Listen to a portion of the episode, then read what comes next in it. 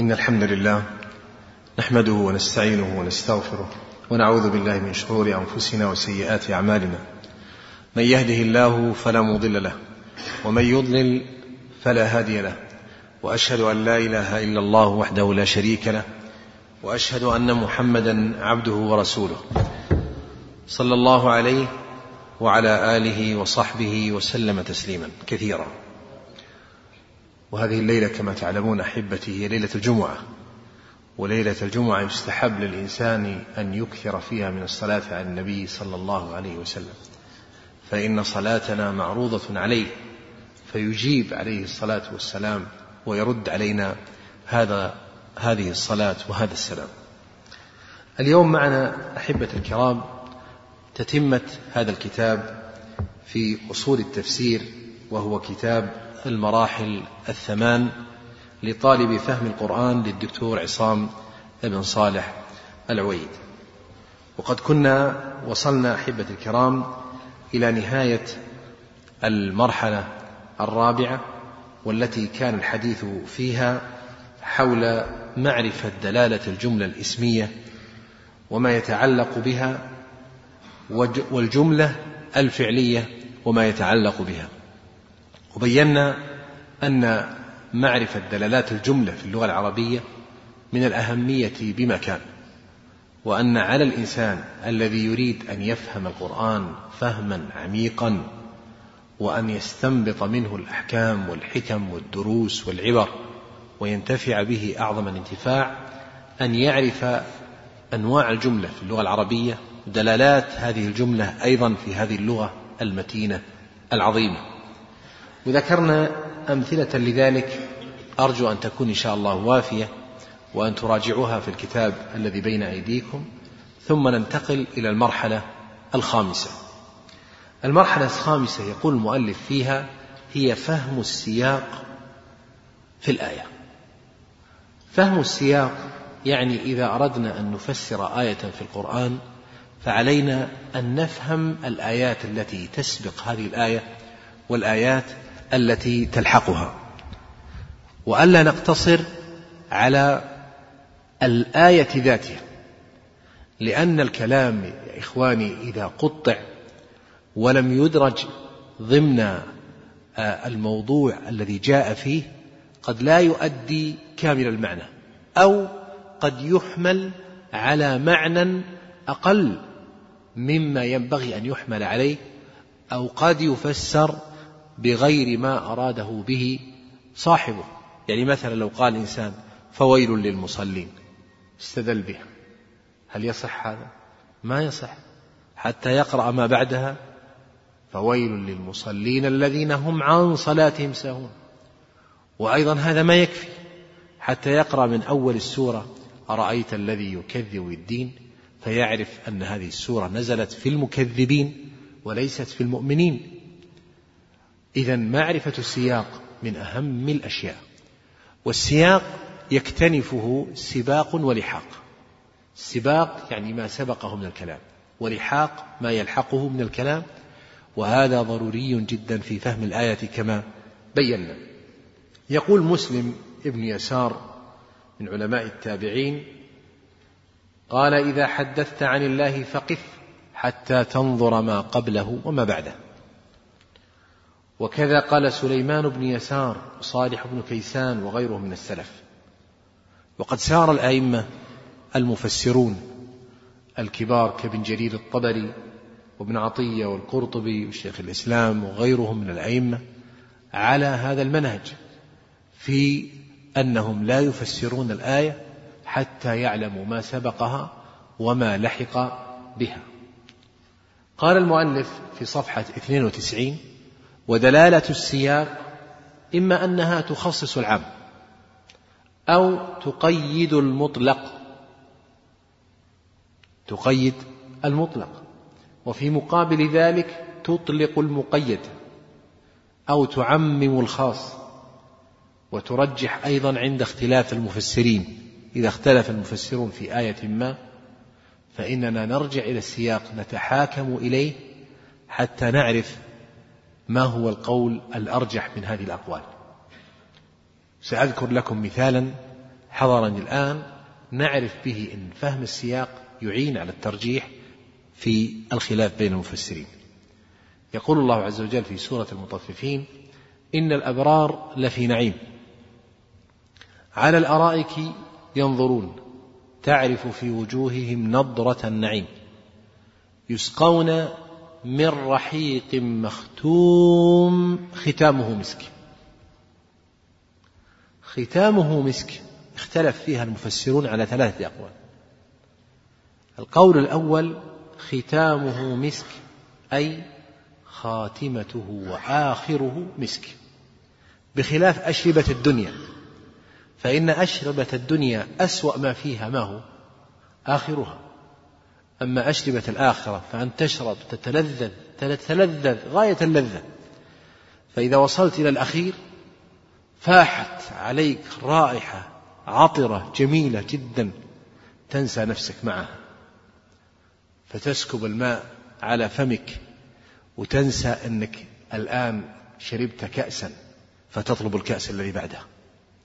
خاتمة ختامه مسك أي خاتمته مسك. قال وفي ذلك فليتنافس المتنافسون. هذا هو القول الأول. القول الثاني ختامه مسك خلطه مسك يعني مخلوط بالمسك. فالختام يطلق في لغة العرب على المخالط يعني ممزوج بالمسك. القول الثالث ختامه مسك أي قد طبع عليه وختم عليه بالمسك. طيب عندنا الآن كم قول؟ ثلاثة أقوال. ختامه آخره. ختامه خلطه ومزجه بالمسك.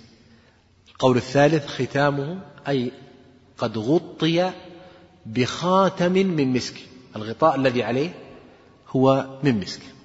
دعونا نفتش هذه الأقوال لننظر أيها أولى بالآية وأرجح. القول الأول أو دعونا نأخذ القول الأخير. ختامه مسك أي مختوم عليه بالمسك. هذا القول يخالف ما هو معلوم من أشربة الجنة أن أهل الجنة يأخذونها من العيون ومن الأنهار صرفا. فهي ليست بحاجة إلى إلى إلى تغليف. على طول يأخذ الإنسان طازة مباشرة من العين ويشرب. فما في حاجة إلى أن إيش؟ أنها تختم أو تغلف. وتعرفون الشيء المغلف ليس مثل الشيء الطازج ولا لا؟ حتى في قبول النفس وفي تهيئها وإقبالها عليه. إذا هذا القول اطرحناه. الثاني ختامه مسك أي ممزوج بالمسك. ما رأيكم بهذا القول؟ هذا القول لو تأملنا السياق لوجدنا أنه غير صحيح. لماذا؟ لأن الله قال ختامه مسك وفي ذلك فليتنافس المتنافسون ومزاجه من تسنيم يعني ممزوج بالتسنيم. ما هو ممزوج بالمسك؟ آخره مسك نعم لكن ممزوج ممزوج بالتسنيم. وما هو التسنيم؟ التسنيم هو أعلى أشربة الجنة. عين في الجنة يشرب منها المقربون صافية ما تخلط لهم بشيء آخر. أما الأبرار فيشربون من الرحيق ويمزج لهم بالتسنيم. يمزج لهم بالتسنيم. إذا فالخلط والمزج بالتسنيم. بقي عندنا إيش؟ قول واحد وهو ختامه مسك أي آخره وخاتمته مسك. فانظروا يا إخواني لما نظرنا إلى السياق وجدنا في السياق ما يدل على تحديد أحد الأقوال. ولهذا نقول ينبغي لطالب علم التفسير الذي يريد أن يتبحر فيه وأن يصل فيه إلى يعني الغاية ويستفيد من كلام الله فائدة عظمى أن لا يفسر الآية مجردة عما سبقها وعما يلحق بها.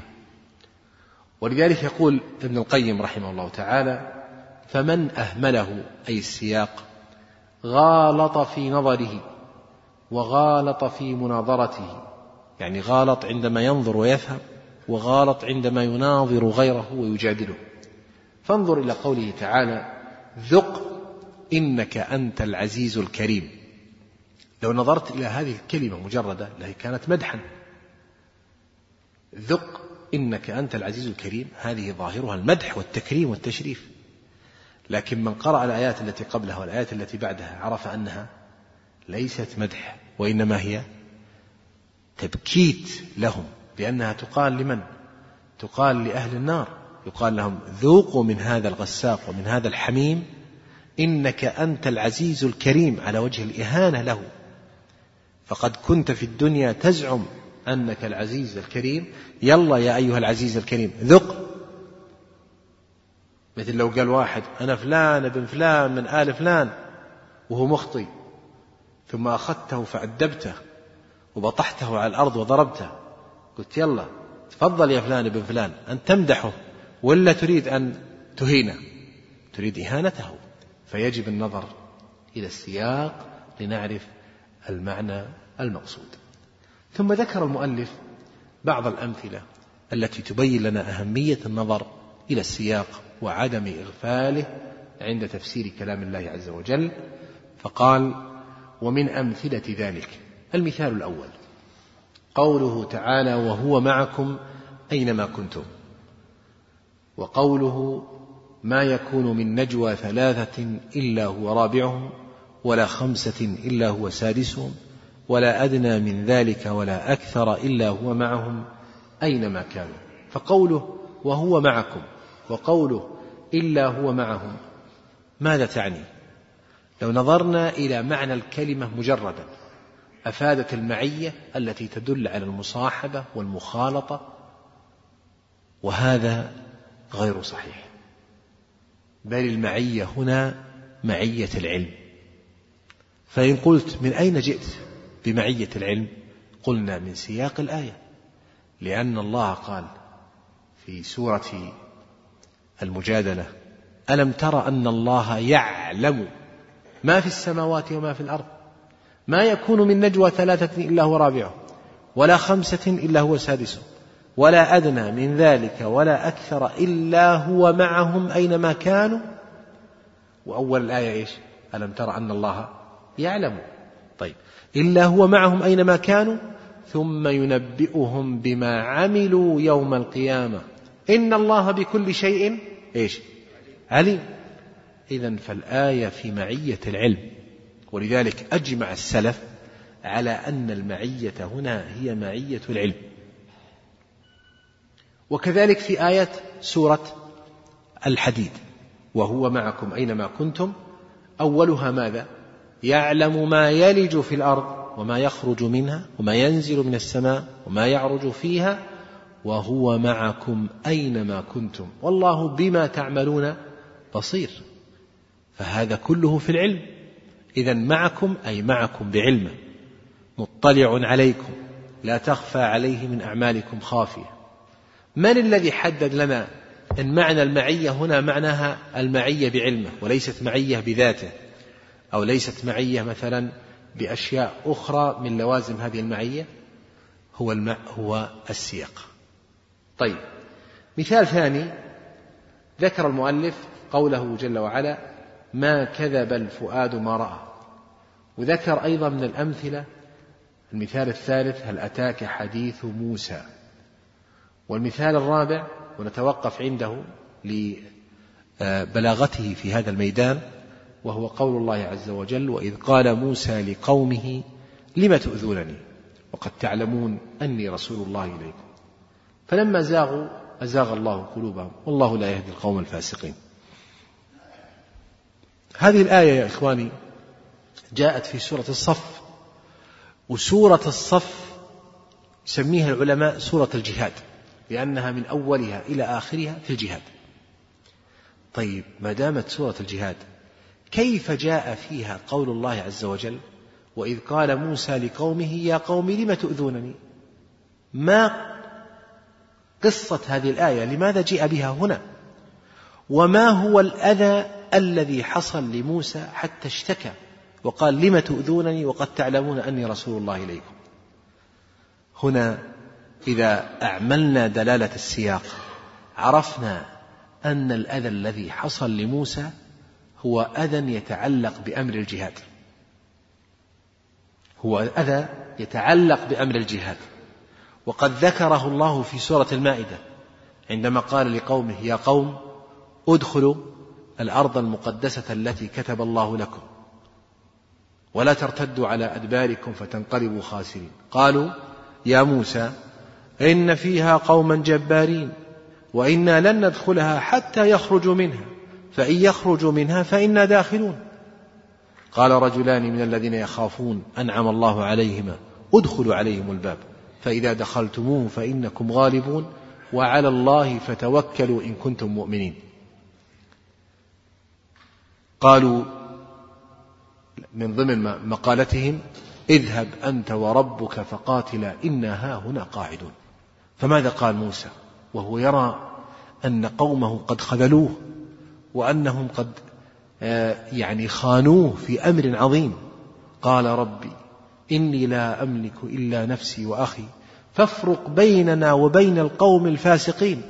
فأنزل الله عقوبته عليهم. ماذا قال الله عز وجل؟ قال فإنها محرمة عليهم أربعين سنة. يتيهون في الأرض. فلا تأس على القوم الفاسقين. فبقي بنو إسرائيل في أرض سيناء أربعين سنة وهم يدورون. يمشون في النهار فإذا آواهم المبيت وإذا بهم قد ذهبوا إلى المكان الذي خرجوا منه أول اليوم أربعين سنة يا إخواني.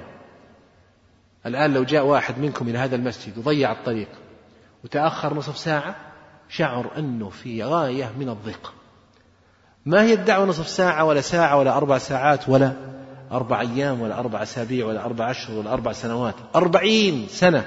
تصوروا يا إخواني. أمة ضايعة.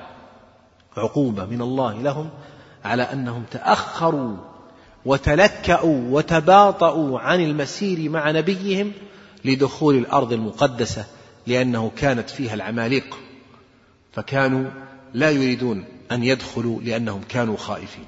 وحكمة يا إخواني أن الله عاقبهم هذه العقوبة. حكمة بليغة. تدرون ما هي الحكمة؟ لأن بني إسرائيل قد خرجوا من خدمة فرعون وملئه وكانوا في غاية الذل وكانوا في غاية القهر وكان فيهم من الجبن القدر الكبير الذي لو وزع على أمم لكفاهم. فهم كانوا مستعبدين. سنين طويلة هم وآباؤهم وأجدادهم من قبل الأقباط في مصر. هؤلاء القوم يخافون من قعقعة السلاح يخافون من أصوات البنادق. تروعهم لا يقدرون على ذلك. ولذلك لما قال لهم موسى هلموا لنقاتل أعداء الله في بيت المق... في الأرض المقدسة.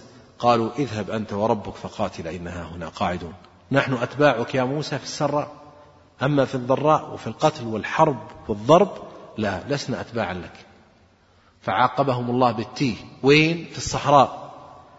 حتى يموت ذلك الجيل الذي تربى على الذل والضعف والهوان وينشأ جيل جديد تربى وين؟ في الصحراء. والعادة أن الجيل اللي تربى في الصحراء وش يكون يا إخواني؟ وأنتم تعرفون. جيل إيش؟ جيل شجاعة وبسالة ولا يبالي بشيء وليس عندهم متاع الدنيا شيء. كراسيهم هي ظهور خيلهم. ولذلك سبحان الله بعث رسول الله في من؟ في فارس ولا في الروم؟ في العرب. لماذا؟ لأن العرب كانت كانوا أهل صحراء وأهل بادية وأهل يعني حياة بسيطة جدا وما عندهم من الترف شيء. ما عندهم من الترف شيء. فلما أمروا بالجهاد قاموا بالجهاد. وين قاتلوا؟ قاتلوا أمريكا وروسيا في ذلك الزمان. قاتلوا فارس فكسروها. وقاتلوا الروم فهزموهم شر هزيمة. وقال هرقل لما رأى خيول المسلمين وهي تغزو الشام وتدخل البلاد بلدا إثر بلد وداعا يا سورية وداعا لا لقاء بعده. وبالفعل صدق هرقل فقد ودعها الوداع النهائي وذهب إلى القسطنطينية. أو إلى روما ولم يرجع بعد. فالله أراد لبني إسرائيل أن إيش؟ أن يتغير الجيل الأول تتغير الجينات الجينات اللي تربت في أرياف مصر وعند نهر النيل وعند الأشجار والبساتين وفي الذل والضعف هذه كلها تموت تنبت أجيال جديدة ومعها جينات جديدة جينات صحراوية جينات ما تعرف إلا القوة والشجاعة والبسالة ولا تهاب أحدا تعيش في الظلام وتأكل من تراب الأرض. هؤلاء هم الذين يقومون بأمر الجهاد. ولذلك مات موسى وهارون في أرض التيه. ثم بعث على بني إسرائيل يوشع بن نون. فأمر بأن يدخل بيت المقدس فأمر بني إسرائيل أن يدخلوا فدخلوا. فأقبل على بيت المقدس قبل غروب الشمس. فقال يا شمس إنك مأمورة وأنا مأمور. فقفي فأوقفها الله له ولم يوقفها لأحد قبله ولم يوقفها لأحد بعده. حتى دخل الأرض المقدسة. يا إخواني دخلها في دقائق يعني أو دخلها في سويعة. وأهلهم الذين سبقوهم ماتوا جبنا وبقوا في أرض التيه. وهذا تعليق على هذه القضية. فالمقصود أن سورة يوز سورة الصف في أمر الجهاد.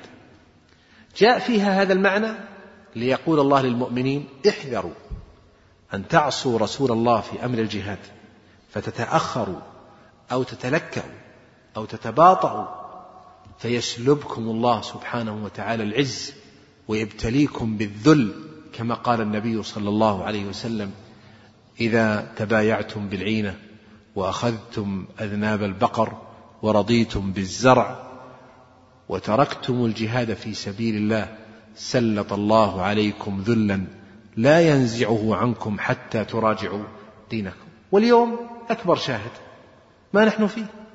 فنحن نعيش ذل لا يعلم به إلا الله. لا نتصرف في أموالنا ولا في أراضينا وإنما يتحكم أعداؤنا بنا لأننا رضينا بالزرع تبايعنا بالعينة تبعنا أذناب البقر وأصبحنا نتنافس في العماير الطويلة والشوارع الفارهة والسيارات الفاخرة والبيوت الفخمة المؤثثة ومثل هؤلاء ما هيئوا أو لا يمكن أن يبذلوا الجهاد في سبيل الله. فالله عز وجل يقول وإذ قال موسى لقومه يا قوم لم تؤذونني؟ وقد تعلمون أني رسول الله. نحن ما ندري في أي شيء آذوه. والآن تبين لنا أنهم آذوه في أنهم تلكأوا في الخروج معه للجهاد في سبيل الله. ودخول الأرض المقدسة التي كتب الله لهم هذه من أين جئنا بها؟ من السياق. فالسياق كله في الجهاد. اسمعوا ماذا قال الله قبل هذه الآية؟ إن الله يحب الذين يقاتلون في سبيله صافا كأنهم بنيان مرصوص. وإذ قال موسى لقومه يا قوم لم تؤذونني؟ وقد تعلمون أني رسول الله إليكم. فلما زاغوا أزاغ الله قلوبهم والله لا يهدي القوم الفاسقين. أيضا يا إخواني من الأمثلة قول الله عز وجل فلا أقسم بالخنس الجوار الكنس والليل إذا عسعس والصبح إذا تنفس.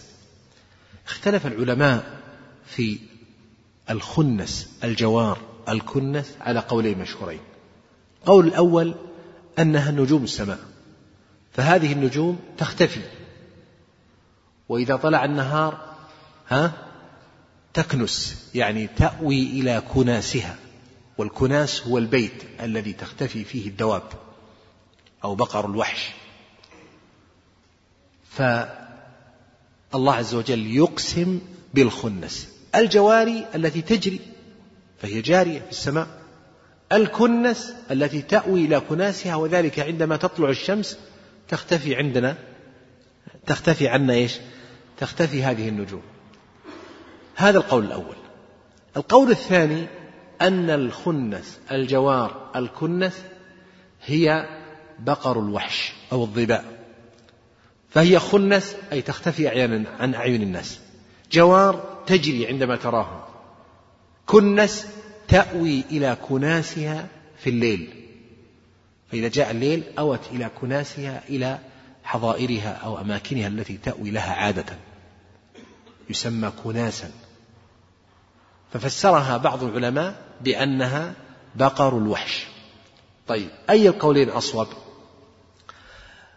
عندما ننظر في السورة كلها نجد أن القول الأول أولى.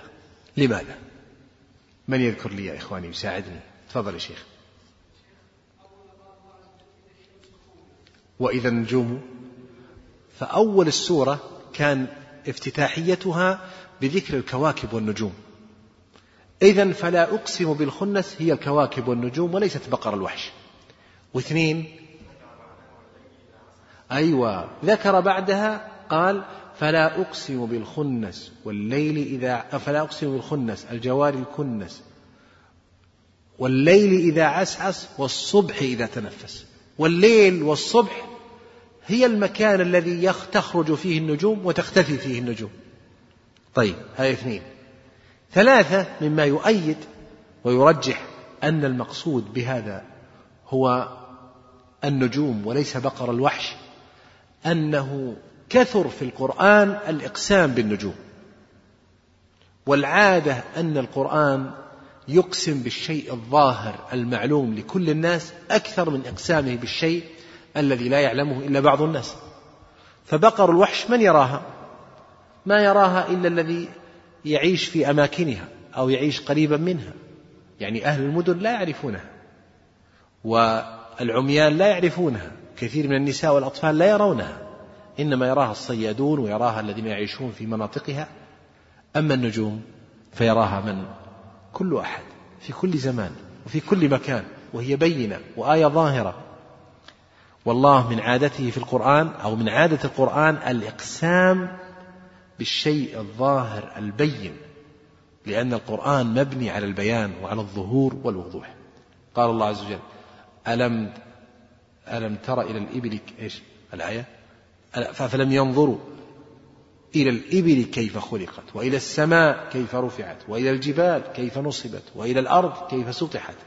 فذكر أشياء معلومة ظاهرة يراها الناس جميعا ليستدل بذلك على قدرته. وما قال ألم يروا إلى الهواء كيف تكون من هيدروجين وإكسوجين هذا يرى؟ ما يرى. ولا يستطيع أحد يعرفه إلا إذا كان عنده مجاهر وميكروسكوبات وغيرها. طيب. إذا عن طريق السياق استطعنا أن نحدد المعنى المقصود. ذكر المؤلف أمثلة أخرى آه، أوصلها إلى أحد عشر مثالا. ننتقل بعد هذا يا إخواني إلى المرحلة السادسة. بعد أن فهمنا السياق وحددنا معنى الآية والآيات التي نريد أن نشرحها ونفسرها ينبغي لنا أن ننتبه لأمر مهم جدا وهو الذي ذكره المؤلف في هذه المرحلة المرحلة السادسة وهو فهم السياق فهم الموضوع. في الغالب يا إخواني إن كل سورة لها موضوع يجمع قضاياها وتدور قضايا هذه السورة حول ذلك الموضوع. السورة قد تكون فيها عشرين أو ثلاثين قد يكون فيها ثلاثون أو أربعون أو خمسون موضوعا. لكن عندما تنظمها نظما جيدا تجد أن هذه الموضوعات كلها تدور لتحقيق مقصود واحد. ونعطي على هذا مثالا. سورة النور. تحدثت عن حد الزنا وتحدثت عن قذف المحصنات وتحدثت عن اللعان. واللعان هو أن يرمي الرجل امرأته بالزنا فتنكر فيلاعنها بمعنى أنه يشهد أربع شهادات بالله إنها زانية وأنه صادق. ثم الخامسة أن لعنة الله عليه إن كان من الكاذبين. فهي ترد عليه بأن تشهد أربع شهادات بالله إنه لمن الكاذبين فيما رماها به من الزنا. هذا اسمه اللعان ثم تحدثت عن حادثة الإفك وأطالت في ذلك. قرابة ست عشرة آية في هذه القضية. ثم تحدثت عن الاستئذان في ثلاث آيات. فتحدث عن أحكام الاستئذان في الدخول إلى البيوت.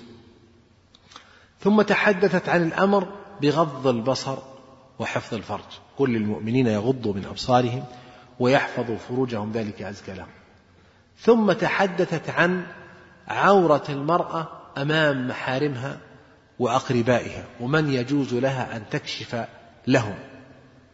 فقال الله عز وجل ولا يبدين زينتهن إلا ما ظهر منها وليضربن بخمرهن على جيوبهن ولا يبدين زينتهن إلا لبعولتهن أو آبائهن أو آباء بعولتهن أو أبنائهن إلى آخره.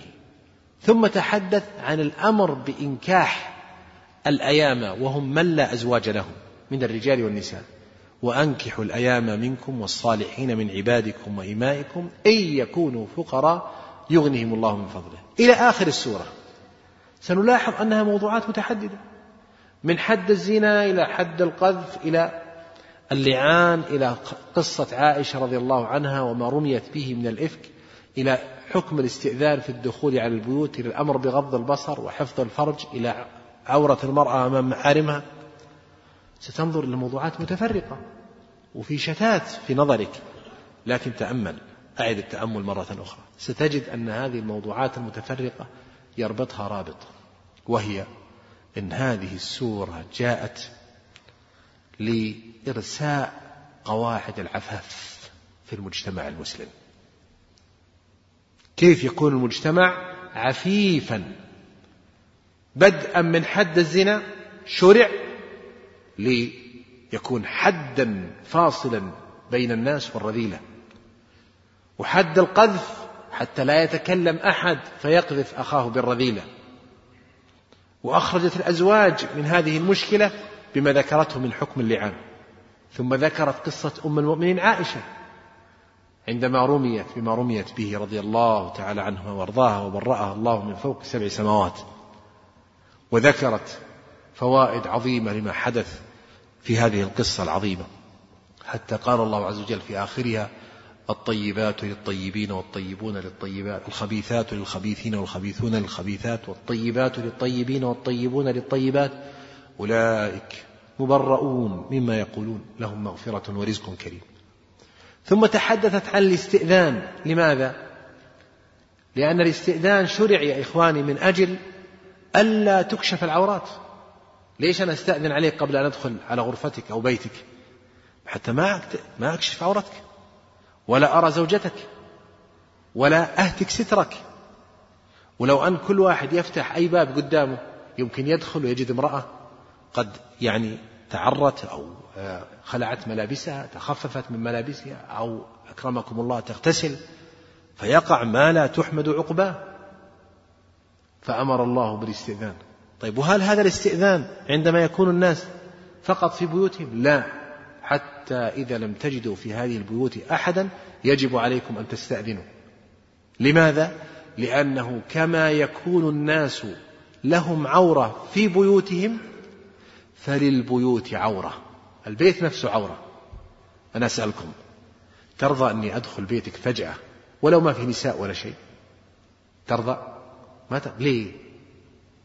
لأنه قد يكون في البيوت في البيت أشياء لا أحب أن يطلع أحد عليها. فالبيت نفسه عورة. ولذلك لما آتي أستأذن عليك وأنا أعلم أنه أهلك كلهم غير موجودين أقول يا فلان السلام عليكم تأذن لي؟ أدخل؟ تقول انتظر قليلا. لأنه في سروال طايح في آه، الصالة وفي شيء ما هو طيب في أكرمكم الله دورة المياه وفي وكلها تريد ألا يقع عليها نظر الزائر فهذه عورات. إذا استئذان في هذه المواطن. ثم أمر الله بعد ما أمر بالاستئذان لأن الاستئذان إنما شرع من أجل إيش؟ من أجل البصر كما قال النبي صلى الله عليه وسلم. أمر الله عز وجل بغض البصر. قل للمؤمنين يغضوا من أبصارهم. فأمر بغض البصر. وقال من؟ لماذا؟ لأن البصر الأصل فيه الإطلاق وليس الإغلاق. فقال الله يغضوا من أبصارهم يعني يغضوها عن عورات الناس وعن محارمهم وعما لا يحل لهم. لكنك تنظر المسجد والستائر والثريا والسماء والأرض والجبال والشمس والبحر والسفينة والطيارة والشارع ها والعمارة ما في شيء. لكن تغض من بصرك. رأيت امرأة؟ خلاص تغض بصرك. رأيت من لا يحل لك؟ تغض بصرك. رأيت عورة مسلم؟ تغض بصرك. يغض من أبصارهم. يحفظوا فروجهم. قدم غض البصر على حفظ الفرج. لماذا؟ لأن غض البصر وسيلة لحفظ الفرج. متى يحفظ الإنسان فرجه؟ إذا غض بصره. فإذا أطلق بصره حري به أن ينتهك حرمات الله. نسأل الله العافية والسلام. فلما أمر الله بذلك أمر المرأة أن تستر نفسها وأن تتحفظ وألا تبدي ما يبدو منها عادة إلا لأناس معينين. زوجها وأبو زوجها وأبوها وأخوها وابن أخيها وابن أختها وابنها وابن زوجها ومملوكها والمعتوه من الناس الذي يصحب الناس وينتقل معهم والطفل الذين لم يظهروا على عورات النساء. ولما أمر بهذه الأشياء قال جل وعلا وأنكحوا الأيام منكم والصالحين من عبادكم. يعني حتى تتعففوا تماما. ولا يقع منكم شيء تتعدون به حدود الله وتخدشون به هذا الحياء والستر الذي ستركم الله به عليكم بالزواج. زوجوا أولادكم زوجوا إماءكم زوجوا عبيدكم. لا تدعوا احدا احرصوا على التزويج ما استطعتم لأن الزواج رقم واحد في إيش؟ في بناء العفة في المجتمع المسلم. ولذلك تجد الشاب يتسكع في الأسواق ويذهب يبحث وينظر يمين ويسار فإذا تزوج ذهب كثير من ذلك عنه لأن الله قد حصنه بالحلال عن الوقوع في الحرام. نسأل الله سبحانه وتعالى أن يملأ قلوبنا عفة اللهم إنا نسألك الهدى والتقى والعفاف والغنى. تأملوا يا إخواني الآن لما عرفنا المقصود العام للسورة وهي إرساء قواعد العفة في المجتمع المسلم وحماية الجماعة المسلمة من الرذيلة الآن عرفنا إيش الرابط بين الاستئذان واللعان. بين أحكام الاستئذان وأحكام اللعان وأحكام الزواج وأحكام غض البصر. وأحكام وقصة عائشة. إيش جابها قصة عائشة؟ إذا في رابط. إذا يا إخواني التعرف على مقصود السورة يفيد كثيرا في فهم معاني السورة ويدلك على المقصود منها. وعندنا شيئين ينبغي لكم أن تنتبهوا لهما. الأول هناك ما يسمى بموضوعات السورة وهي موضوعات كثيرة جدا. قد تكون مثلا في سورة البقرة يمكن لو قلت آه، مئة موضوع أو مئتين أو ثلاثمائة موضوع ليس كثيرا. وهناك مقصود للسورة يعني هذه الموضوعات جيء بها وجمعت لتحقيق مقصود معين. ما هو هذا المقصود؟ هذا الذي يجتهد طالب العلم أو المفسر أو آه، من يريد أن يصل إلى فهم دقيق لآيات هذه السورة يجتهد في البحث عنه حتى إذا عرفه فهم كثيرا من مقاصد هذه السورة العظيمة.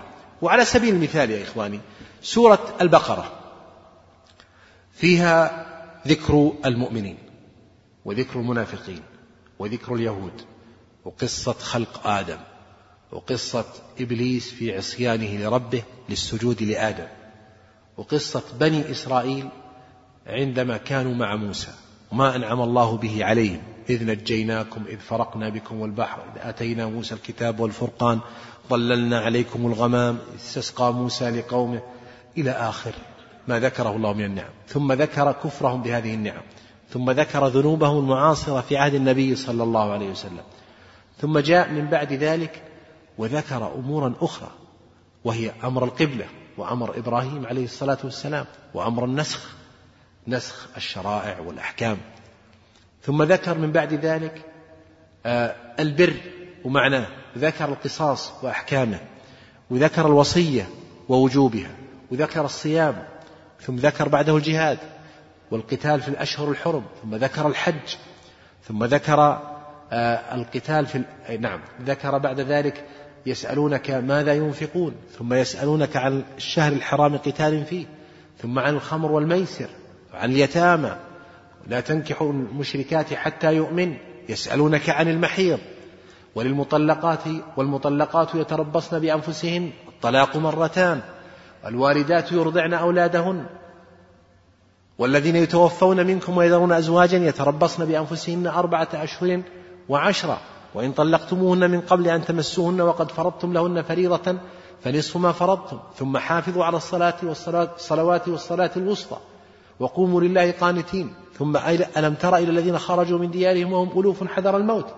ثم ألم تر إلى الملأ من بني إسرائيل إذ قالوا لنبي له بعث لنا ملكا. ثم قال الله لا إله إلا هو الحي القيوم. ثم لا إكراه في الدين. ثم ألم تر إلى الذي حاج إبراهيم في ربه. ثم أو كالذي مر على قرية وهي خاوية على عروشها. ثم وإذ قال إبراهيم رب أرني كيف تحيي الموتى. ثم مثل الذين ينفقون أموالهم في سبيل الله كمثل حبة. ثم ذكر آيات النفقة ثم قال الذين يأكلون الربا لا يقومون إلا كما يقوم الذي يتخبطه الشيطان من المسجد. حديث عن الربا. ثم عن الدين وأحكام المعاملات وتوثيق الديون. يا أيها الذين آمنوا إذا تداينتم بدين إلى أجل مسمى فاكتبوه وليكتب بينكم كاتب بالعدل. ثم ختم السورة. يا ترى هذه الموضوعات التي يراها الناظر شتات هائل جدا. هل هي منظومة ويمكن جمعها وإلا هي ضرب من جمع الموضوعات من دون انتظام؟ الحقيقة أنها منتظمة. هناك مقصود لتحقيقها. ما هو هذا المقصود؟ طبعا يختلف هنا المفسرون في بيان المقصود. لكن تجد أن كل مقصود يعني قريب من المقصود الآخر وكل واحد ينظر إلى الأمر من زاوية مختلفة عن الزاوية. التي ينظر إليها الآخر. الآن أنا أنظر إلى البوابات ونحن في المسجد وأنتم تنظرون إلى المحراب. أليس كذلك؟ ونحن في المسجد. فهي يعني رؤية لشيء واحد من زوايا متعددة. فبعض العلماء يقول هذه السورة جاءت لتحقيق التقوى. هذه السورة جاءت لتحقيق التقوى. التقوى هي أن تجعل بينك وبين عذاب الله وقاية بفعل الأوامر واجتناب النواهي. وهذه الموضوعات التي ذكرت يجب عليك أن تتقي الله سبحانه وتعالى فيها تقوى بأن تفعل أوامره وتجتنب نواهيه. والدليل على ذلك أن السورة افتتحت بالتقوى. ذلك الكتاب لا ريب فيه هدى للمتقين وذكرت فيها آخر آية أنزلت في القرآن واتقوا يوما ترجعون فيه إلى الله. ولما ذكرت فيها الشرائع كل شريعة تذكر تخلط مع التقوى. قال الله عز وجل يا أيها الذين آمنوا كتب عليكم الصيام كما كتب على الذين من قبلكم لعلكم تتقون. وقال تلك حدود الله فلا تقربوها. كذلك يبين الله آياته للناس لعلهم يتقون. بدأ الصيام بالتقوى وختمه بالتقوى. والحج نفس العملية. قال وأتموا الحج والعمرة لله. قال في آخرها واتقوا الله واعلموا أن الله شديد العقاب. ثم قال بعدها الحج أشهر معلومات فمن فرض فيهن الحج فلا رفث ولا فسوق ولا جدال في الحج وما تفعل من خير يعلمه الله وتزودوا فإن خير الزاد التقوى. وقال في آخر آيات الحج واعلموا آه، واذكروا الله في أيام معلومات. فمن. في أيام معدودات. فمن تعجل منكم واذكروا الله في أيام معدودات. فمن تعجل في يومين فلا إثم عليه. ومن تأخر فلا إثم عليه إيش؟ لمن اتقى واتقوا الله واعلموا أنكم إليه تحشرون. إذا نحن أمام سورة تريد أن تذكرنا بتقوى الله في كل حال. لماذا يا إخواني؟ لماذا؟ بنو إسرائيل أمروا بأوامر ونهوا عن نواهي فلم يتقوا الله. تريدون مثال؟ قصة البقرة. أمرهم موسى قال اذبحوا بقرة. قالوا أتتخذنا هزوا؟ انظروا ماذا يقول لنبي الله. يقول اذبحوا بقرة. تتخذنا هزوا؟ تلعب علينا. هل يمكن أحد منكم يا إخواني يقول لأمير أو ملك تلعب علينا؟ تقدر؟ ما تقدر. طيب فكيف برسول رب العالمين وكريم الرحمن؟ تقول أتتخذنا هزوا؟ انظروا إلى أي درجة من الدرجات وصلت التقوى عند بني إسرائيل. أي هم وصلوا إلى هذه المرحلة وهذا هو السر في أن الله سلبهم الخلافة في الأرض. كانوا أفضل العالمين فضلناهم على العالمين فسلبهم الله هذا التفضيل لأنهم ما اتقوا الله ما خافوه ما قاموا بأوامره استقبلوا الأوامر بالتباطؤ والتكاسل. قالوا أتتخذنا هزوا؟ قال أعوذ بالله. أعوذ بالله أن أكون من الجاهلين. قالوا قال أعوذ بالله أن أكون من الجاهلين. قالوا ادع لنا ربك. انظروا انظروا إلى أي درجة من درجات التلكؤ والتباطؤ في, في استجابة لأمر الله. ماذا يقولون؟ قالوا ادع لنا ربك يبين لنا ما هي. يلا إحنا بنذبح بقرة. ادع لنا ربك يبين لنا ما هي. قال إنه يقول إنها بقرة لا فارض ولا بكر موسى ما يريد هذا. اذبحوا أي بقرة موجودة عندكم اذبحوها قالوا لا هذه أكيد بقرة خاصة من نوع خاص. ما يأمر الله بذبح أي بقرة. يا جماعة اذبحوا أي بقرة. قالوا لا بين لنا ما هي. قال إنه يقول إنها بقرة لا فارض ولا بكر عوان بين ذلك فافعلوا ما تؤمرون. قالوا ادع لنا ربك يبين لنا ما لونه. قال إنه يقول إنها بقرة صفراء فاقع لونها تسر الناظرين. قالوا ادع لنا ربك يبين لنا ما هي. إن البقرة تشابه علينا. وإن إن شاء الله لمهتدون. يوم بعد هذا كله يقول إن شاء الله. لما قالوا إن شاء الله هداهم الله. قال إنه يقول إنها بقرة لا ذلول تثير الأرض ولا تسقي الحرث مسلمة لا شية فيها. قالوا الآن جئت بالحق. قبحكم الله. الآن جاء بالحق. قد جاء بالحق من أول كلمة تكلم بها نبي الله موسى. الآن تقولون جاء بالحق؟ يعني قبل قليل ما كان جاء بالحق جاء بالباطل؟ ولأجل هذا يا أمة محمد انتبهوا أن تسلكوا مسلك هؤلاء القوم فتنزع منكم الخلافة في الأرض والتفضيل على العالمين. فإن الله جعلكم خير أمة.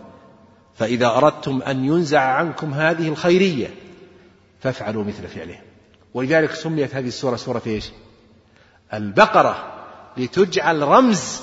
انتبهوا ما سميت هذه السورة سورة البقرة إلا لتكون رمز لهذا الأمر. نسأل الله سبحانه وتعالى أن يجعلنا من المتقين.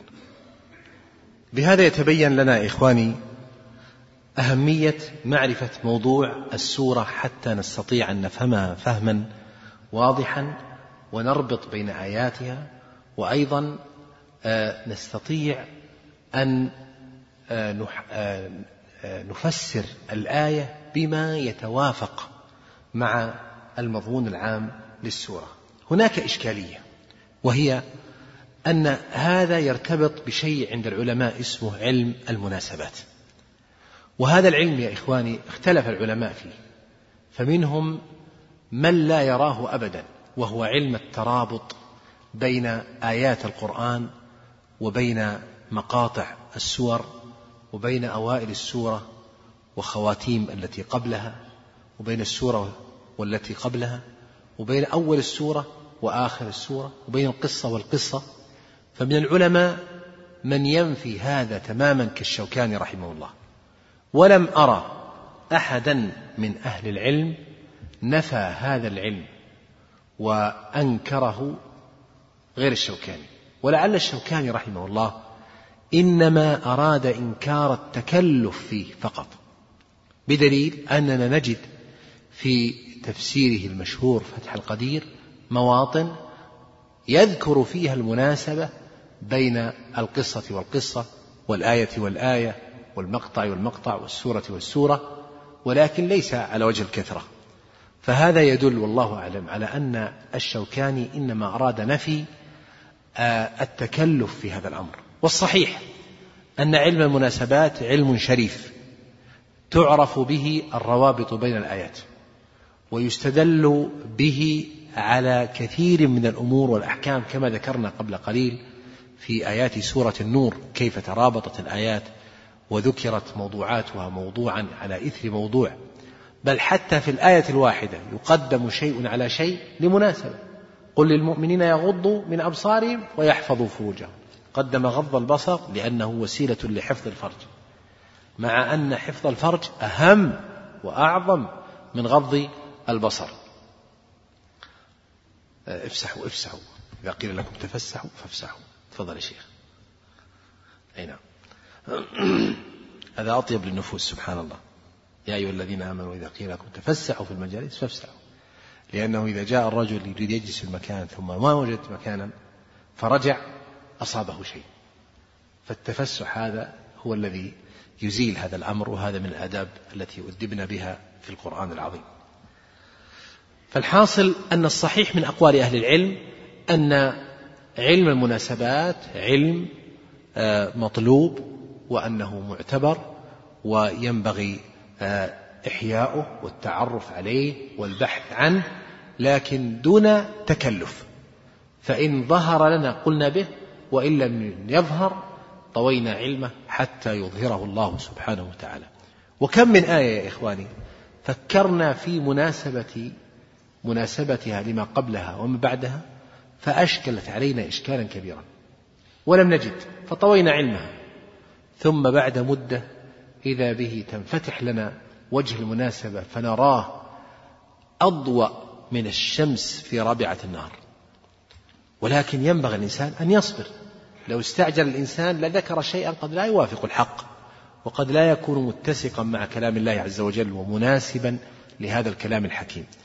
ومما يؤكد أن علم المناسبات علم صحيح وشريف أن السلف تكلموا فيه وأن أئمة التفسير تتابعوا على القول به وذكروه في مواطن متعددة فمنهم من أكثر ومنهم من استقل كل على قدر عنايته بهذا العلم. ومما يدل عليه أن الله وصف هذا الكتاب بأنه كتاب محكم.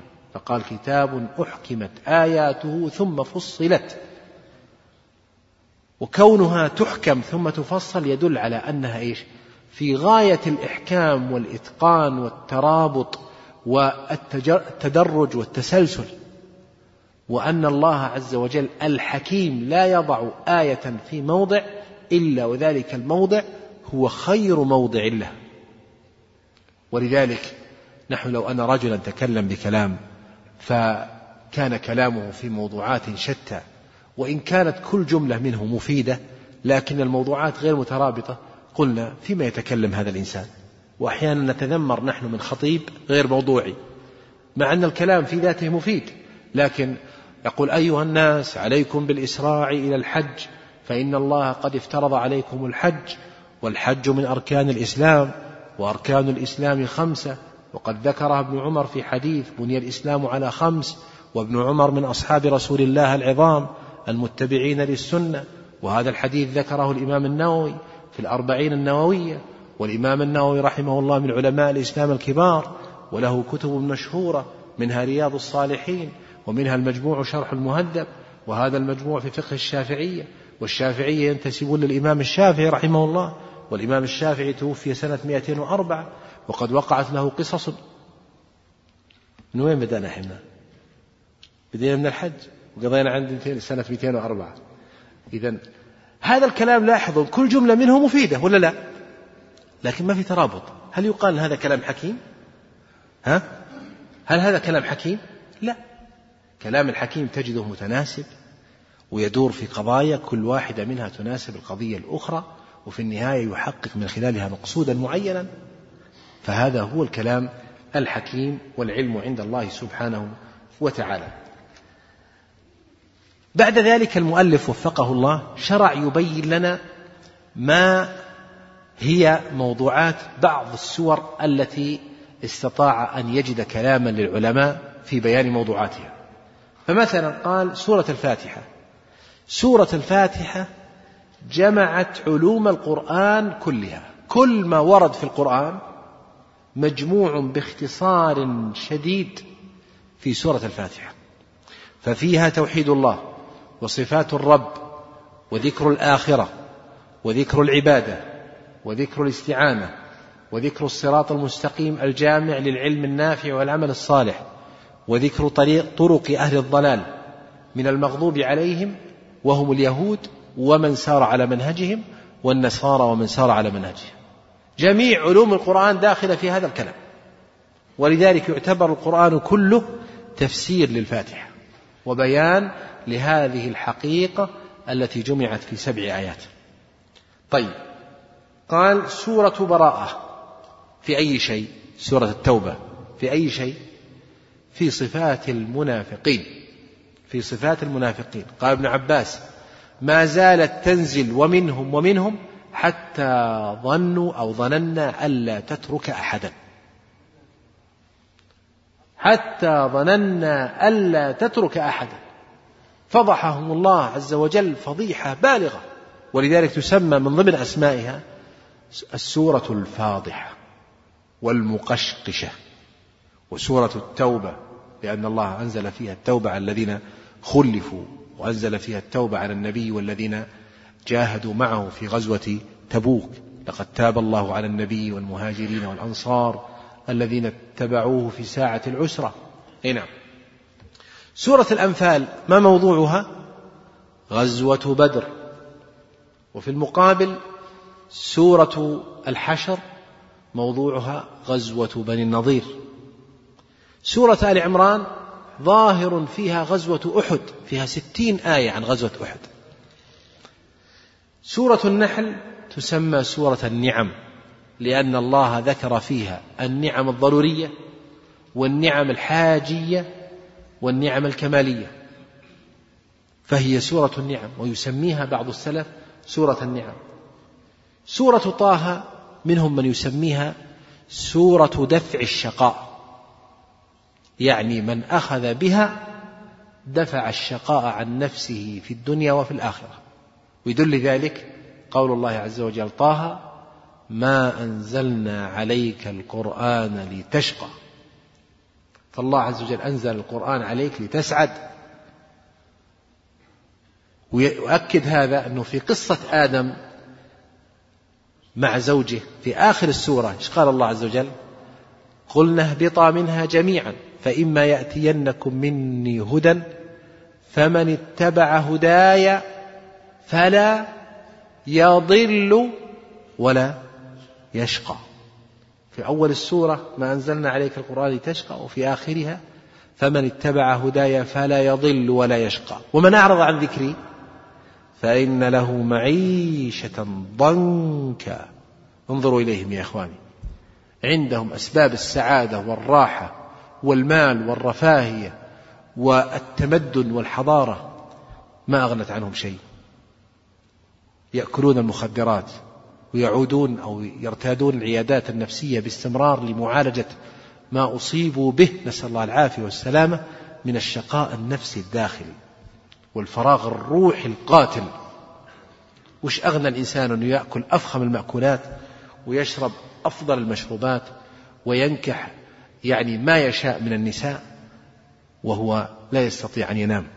وأذكر لكم قصة يا إخواني طريفة في هذا الباب. يقال أن في مجموعة من جماعة الدعوة أو جماعة التبليغ كانوا في حديقة الهايد بارك في بريطانيا. وكانوا يصلون وبعد الصلاة قام أحدهم يتكلم على زملائه وإخوانه. فكان يتكلم ويبين وكان أحد أصحابه ينظر إليه ثم ينعس وينام. وينام أمام صاحبه. وهو جالس في الصف الأول. وكان هناك رجل بريطاني يشاهده من بعيد ويستغرب كيف هذا الرجل يستطيع أن ينام فوق رأسه واحد يتكلم؟ وفي هذا المكان. فجاء واقترب منهم وجلس حتى انتهوا فجاء إلى هذا الأخ قال أنا رأيتك قبل قليل رأسك يخفض كذا. كنت تنام؟ قال نعم. قال تستطيع؟ قال نعم. قال كيف تستطيع؟ أنا ما أستطيع أنام وأنا في أهدأ مكان. وما عندي شيء من المزعجات إلا بالمنومات أنت كيف تستطيع تنام؟ قال يا أخي ديننا. وبدأ يتكلم عن الإيمان بالقضاء والقدر وأن الإنسان يعلم أن الله قد كتب كل شيء وأن الإنسان لن يكتب عليه إلا أو لن يصيبه إلا ما كتب الله له. ويتكلم في هذه الموضوعات فأسلم الرجل. ليه؟ ليه يا إخواني؟ لأن هؤلاء القوم فقد كثير منهم هذه الأشياء. ونحن نحمد الله على ما عندنا من النعمة. ونرى هذه الأيام أن هذه النعمة بدأت تزول عنا.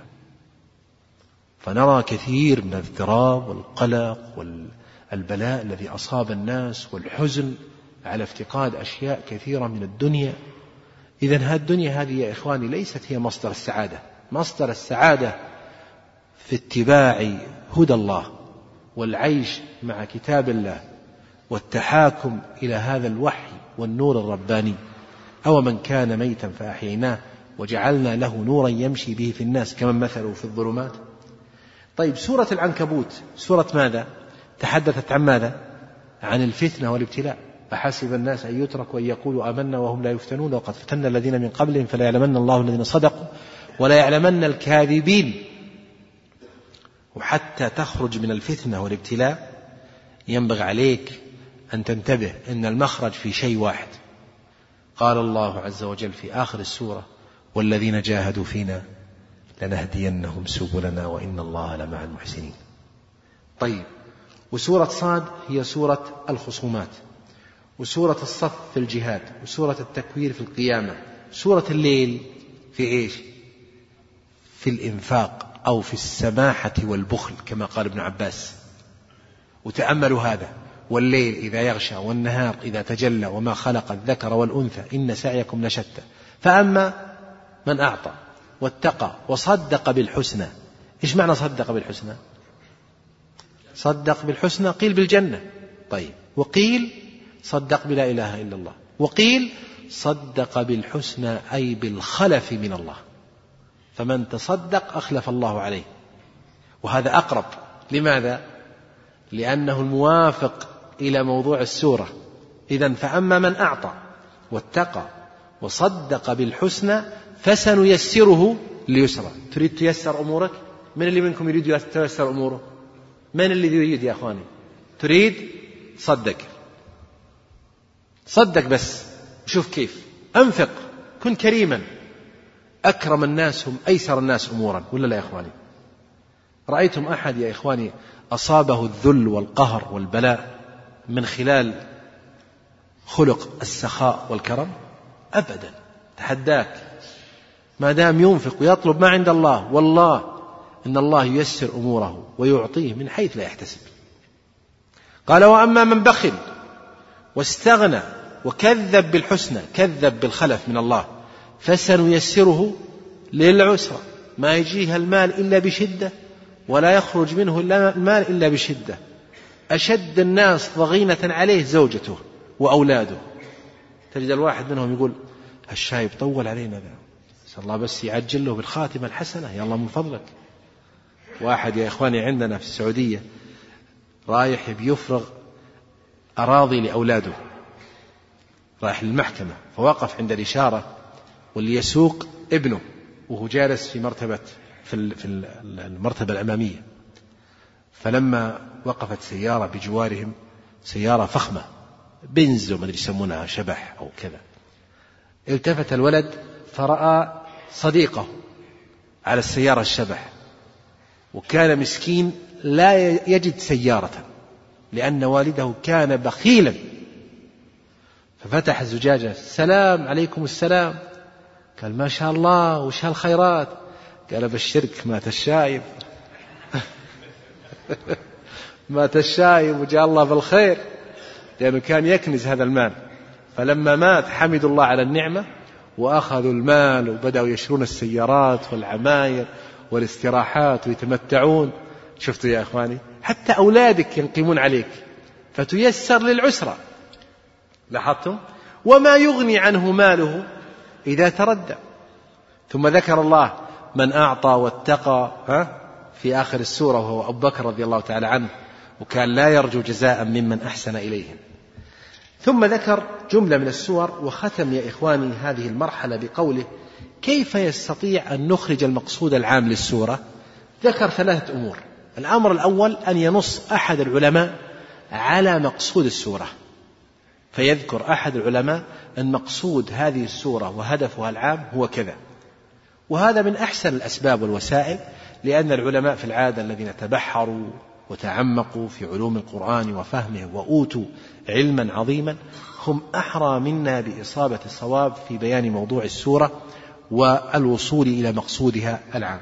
الثاني أن يكون موضوع السورة ظاهر من اسمها أو ظاهر من أولها. فأحيانا تجد بعض السور اسمها يدل عليها، سورة القيامة في أي شيء؟ في القيامة.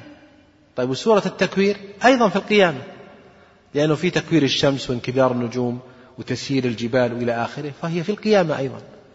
سورة مثلا النبأ في القيامة عما يتساءلون عن النبأ العظيم الذي هم فيه مختلفون هو يوم القيامة. سورة الانشراح الانشقاق في القيامة والانشراح في شرح الصدر. فإذا أردت أسباب شرح الصدر فعليك بسورة الانشراح. ألم نشرح لك صدرك؟ ووضعنا عنك وزرك. ترى إذا صار عليك ذنوب ما يصير صدرك منشرح. ووضعنا عنك وزرك الذي أنقض ظهرك ورفعنا لك ذكرك. فإن مع العسر يسرا إن مع العسر يسرا. من أعظم ما يشرح الصدر أن تعلم أنه كل عسر ينزل عليك معه يسر. وينشرح صدرك؟ أي نعم. فإذا فرغت فانصب وإلى ربك فارغب. من أعظم أسباب شرح الصدر أن تلجأ إلى الصلاة وإلى العبادة. كل ما فرغت سيشرح الله صدرك. إذا أن يكون موضوع السورة ظاهر من اسمها أو من أولها. طه ما أنزلنا عليك القرآن لتشقى. الثالث وهو الأسلوب المستعمل عند عامة المفسرين من المتأخرين وهو الاستقراء. إيش معنى الاستقراء؟ التتبع لموضوعات السورة ومحاولة جمع هذه الأشياء وربطها حتى يتعرف الإنسان على مقصودها وفي النهاية يبقى هذا الأمر أمرا اجتهاديا ليس مقطوعا به. لكنه يعين عونا كبيرا على فهم السورة وفهم آياتها صلى الله على نبينا محمد.